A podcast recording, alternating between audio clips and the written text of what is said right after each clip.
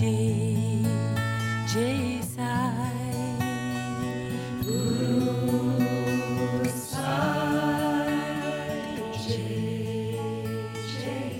Sri Sai Satcharitra, The Wonderful Life and Teachings of Shirdi Sai Baba, a modern rendering. Chapter 14 In the last chapter, we described how Baba's word and grace cured many incurable diseases. Now we shall describe how Baba blessed Rutanji Wadia with a child. The life of Sai Baba was naturally sweet. The life of this saint is naturally sweet in every aspect. His various habits, eating, walking, and his natural sayings are also sweet. His life is bliss incarnate. Baba gave his life as a means for his devotees to remember him. He gave them various stories of duty and action, which ultimately led them to true spirituality. His aim was that people should live happily in this world but they should be ever cautious to gain the true object of their life, self realization. We get a human body as a result of merits and past births. It is worthwhile that with the body's aid, we should attain devotion and liberation in this life. So we should never be lazy, but always be on the alert to gain the aim of life. If you daily hear the Leelas of Baba, you will always see him. Day and night you will remember him in your mind. When you absorb Baba in this way, your mind will lose its fickleness, and if you continue in this manner, it will finally merge in pure consciousness. Baba receives dakshina through others. Now let us come to the main story of this chapter. In Nanded, there lived a mill contractor and trader, Rutanji Wadia. He had amassed a large amount of money and had acquired fields and lands. He had cattle, horses, and carriages and was very prosperous. To all outward appearances, he looked very happy and contented but inwardly he was not so. Nature is such that no one in this world is completely happy and rich. Rutanji was no exception to this.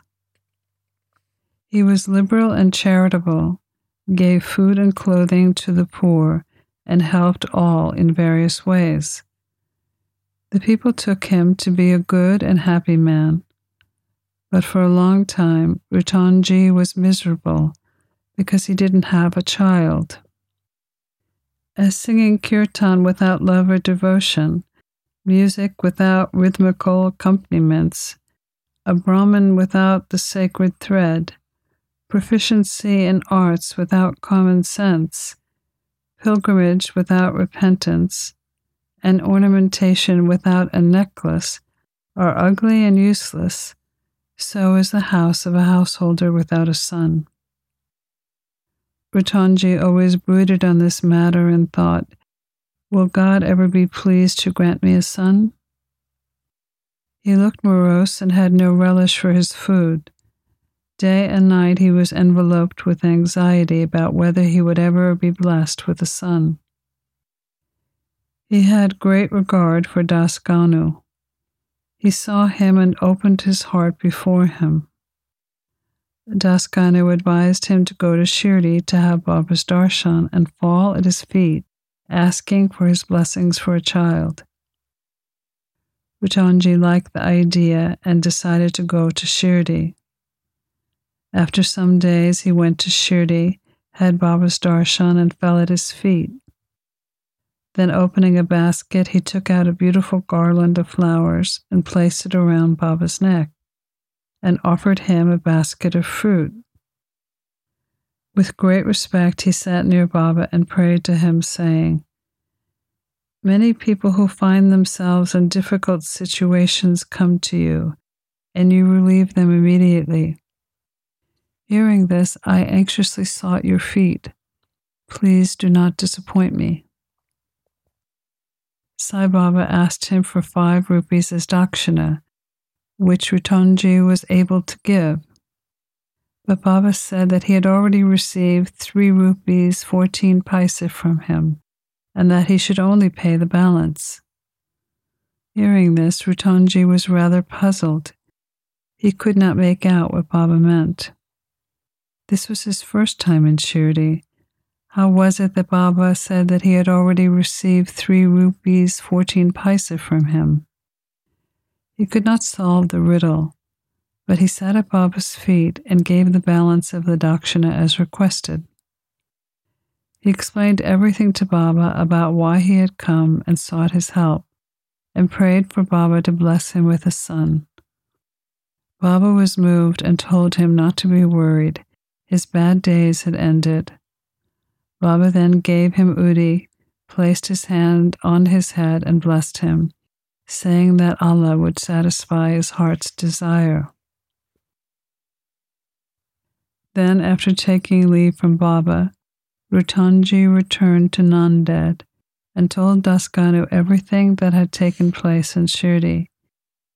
He said everything went well there. He had Baba's darshan and had received Baba's blessing and his prasad, but there is one thing that he could not understand. Baba had said he had already received three rupees, 14 paisa. Please explain what Baba meant by this remark. I never went to Shirdi before. How could I give him that sum that Baba referred to? It was a puzzle for Dasganu that he pondered over for much time.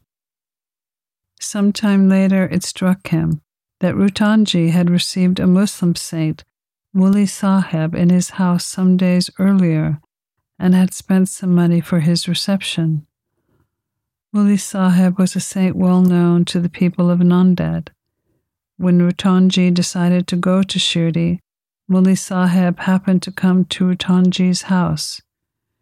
Rutanji knew and loved him so he gave a small party in his honor. Dasganu got a list of the expenses from Rutanji for this reception. Everyone was wonderstruck to see that the expenses amounted to exactly three rupees, 14 paisa, nothing more, nothing less. They all came to know that Baba was omniscient.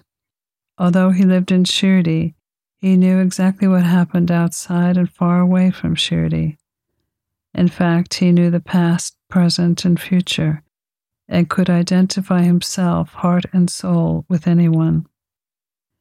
In this particular instance, how could he know the reception given to Muli Sahib was the amount spent unless he was one with him?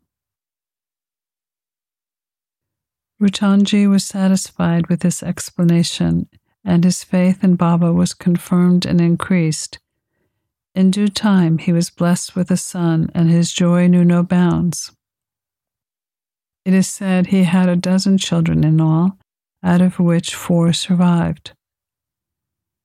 In another case, Baba told Rao Sate after the death of his first wife to remarry and that he would have a son. Rao Sate married a second time. The first two children by the wife were daughters, and he felt very despondent. But the third child was a son. Baba's word proved true, and he was satisfied.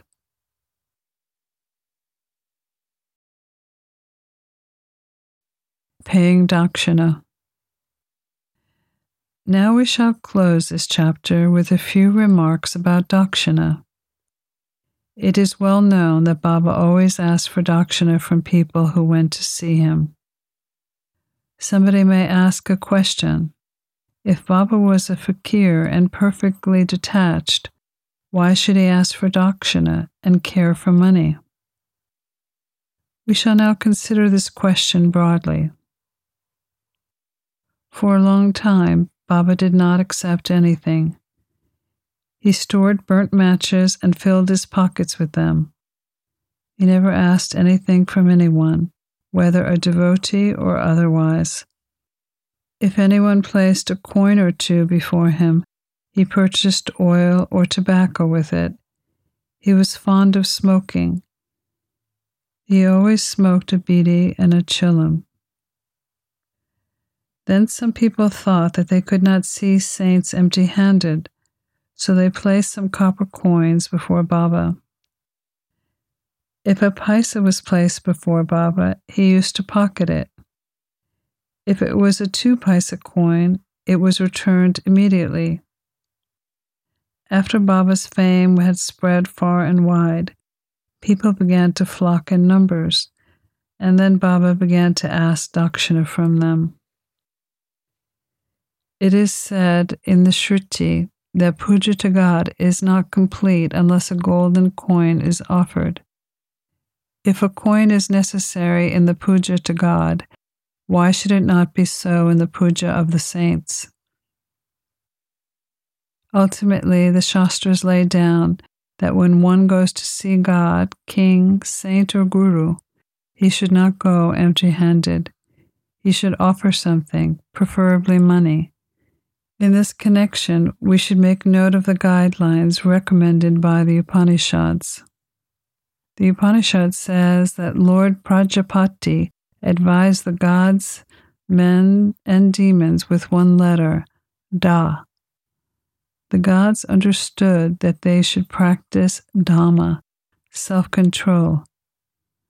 Men understood that they should practice Dana, charity, the demons understood that they should practice daya, compassion.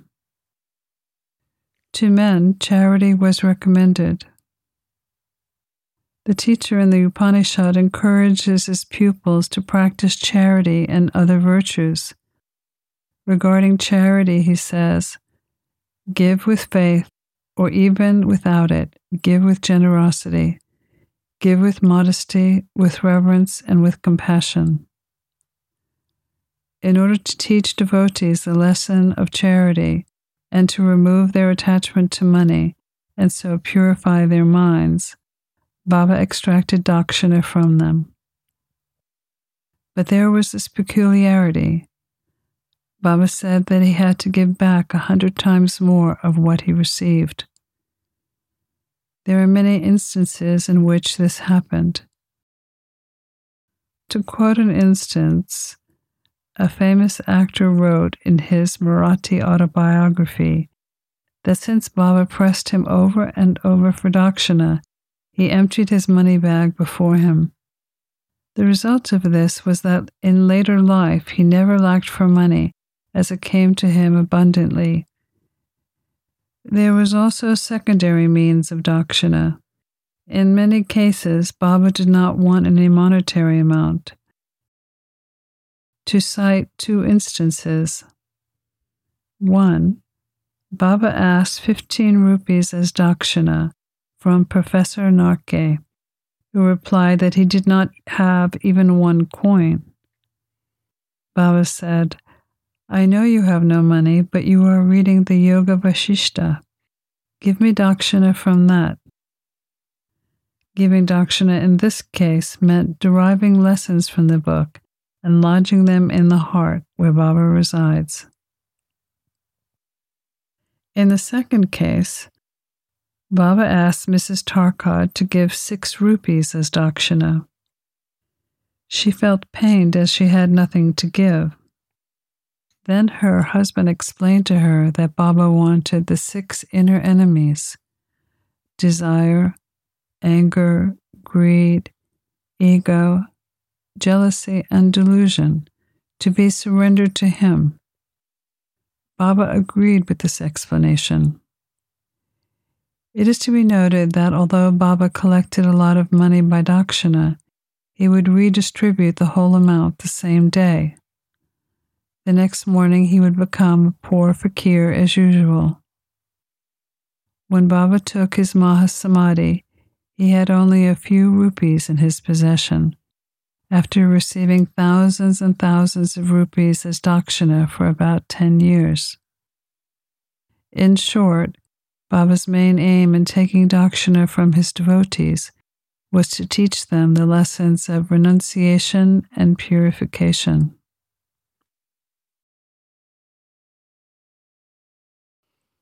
More on Dakshina. Bhivadeo of Thana, retired revenue collector and a great devotee of Baba, wrote an article on the subject of Dakshina in which he says, among other things, the following Baba did not ask Dakshina from all. If some gave Dakshina without being asked, he sometimes accepted it, and at other times he refused it. He asked it from certain devotees only. He never demanded it from devotees who thought in their minds that Baba should ask for it, and only then would they pay it. If anybody offered it against his wish, he never touched it. And if they left it there, he asked them to take it away. He asked for either small or large amounts from devotees according to their wish, their devotion, and convenience. He asked it even from women and children. He didn't ask it from all the rich or from all the poor. Baba never got angry with those from whom he asked dakshina, but who did not give it. If any dakshina was sent through some friend who forgot to hand it over, Baba reminded him somehow and made him pay. On some occasions, Baba used to return a portion of the amount given as dakshina and ask the donor to guard it or keep it in his shrine for worship. This process benefited the donor immensely. If anyone offered more than Baba wanted, he returned the extra amount. Sometimes Baba asked for more dakshina from some than they originally intended to give, and if they had no money, asked them to borrow it from others. From some, he demanded dakshina three or four times a day. Out of the amount collected as dakshina, Baba spent very little for his own sake, except to buy chilam and fuel for his dhuni.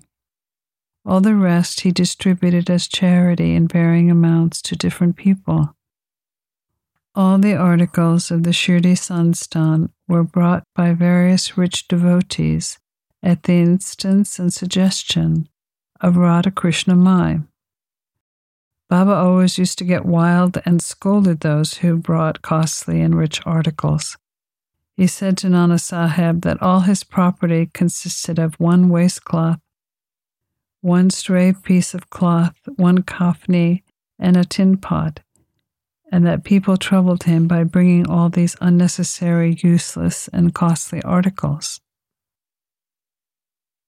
Lust and wealth are the two main obstacles on the way to the supreme reality.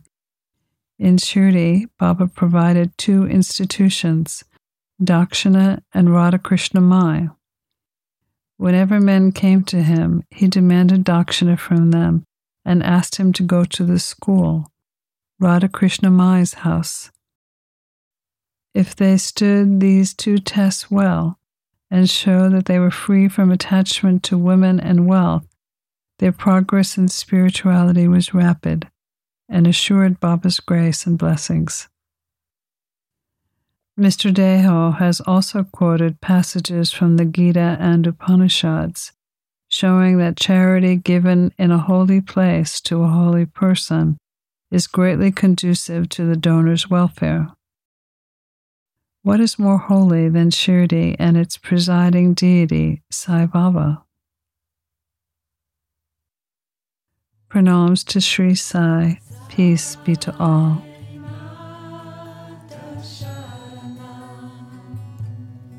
You've been listening to a modern rendering of Hemadpant's The Sri Sai Satcharitra, the wonderful life and teachings of Shirdi Sai Baba edited and narrated by Monica Penaconda.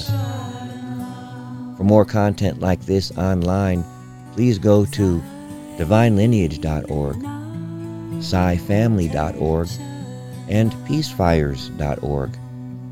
To learn more about Monica, please go to monicapennaconda.org.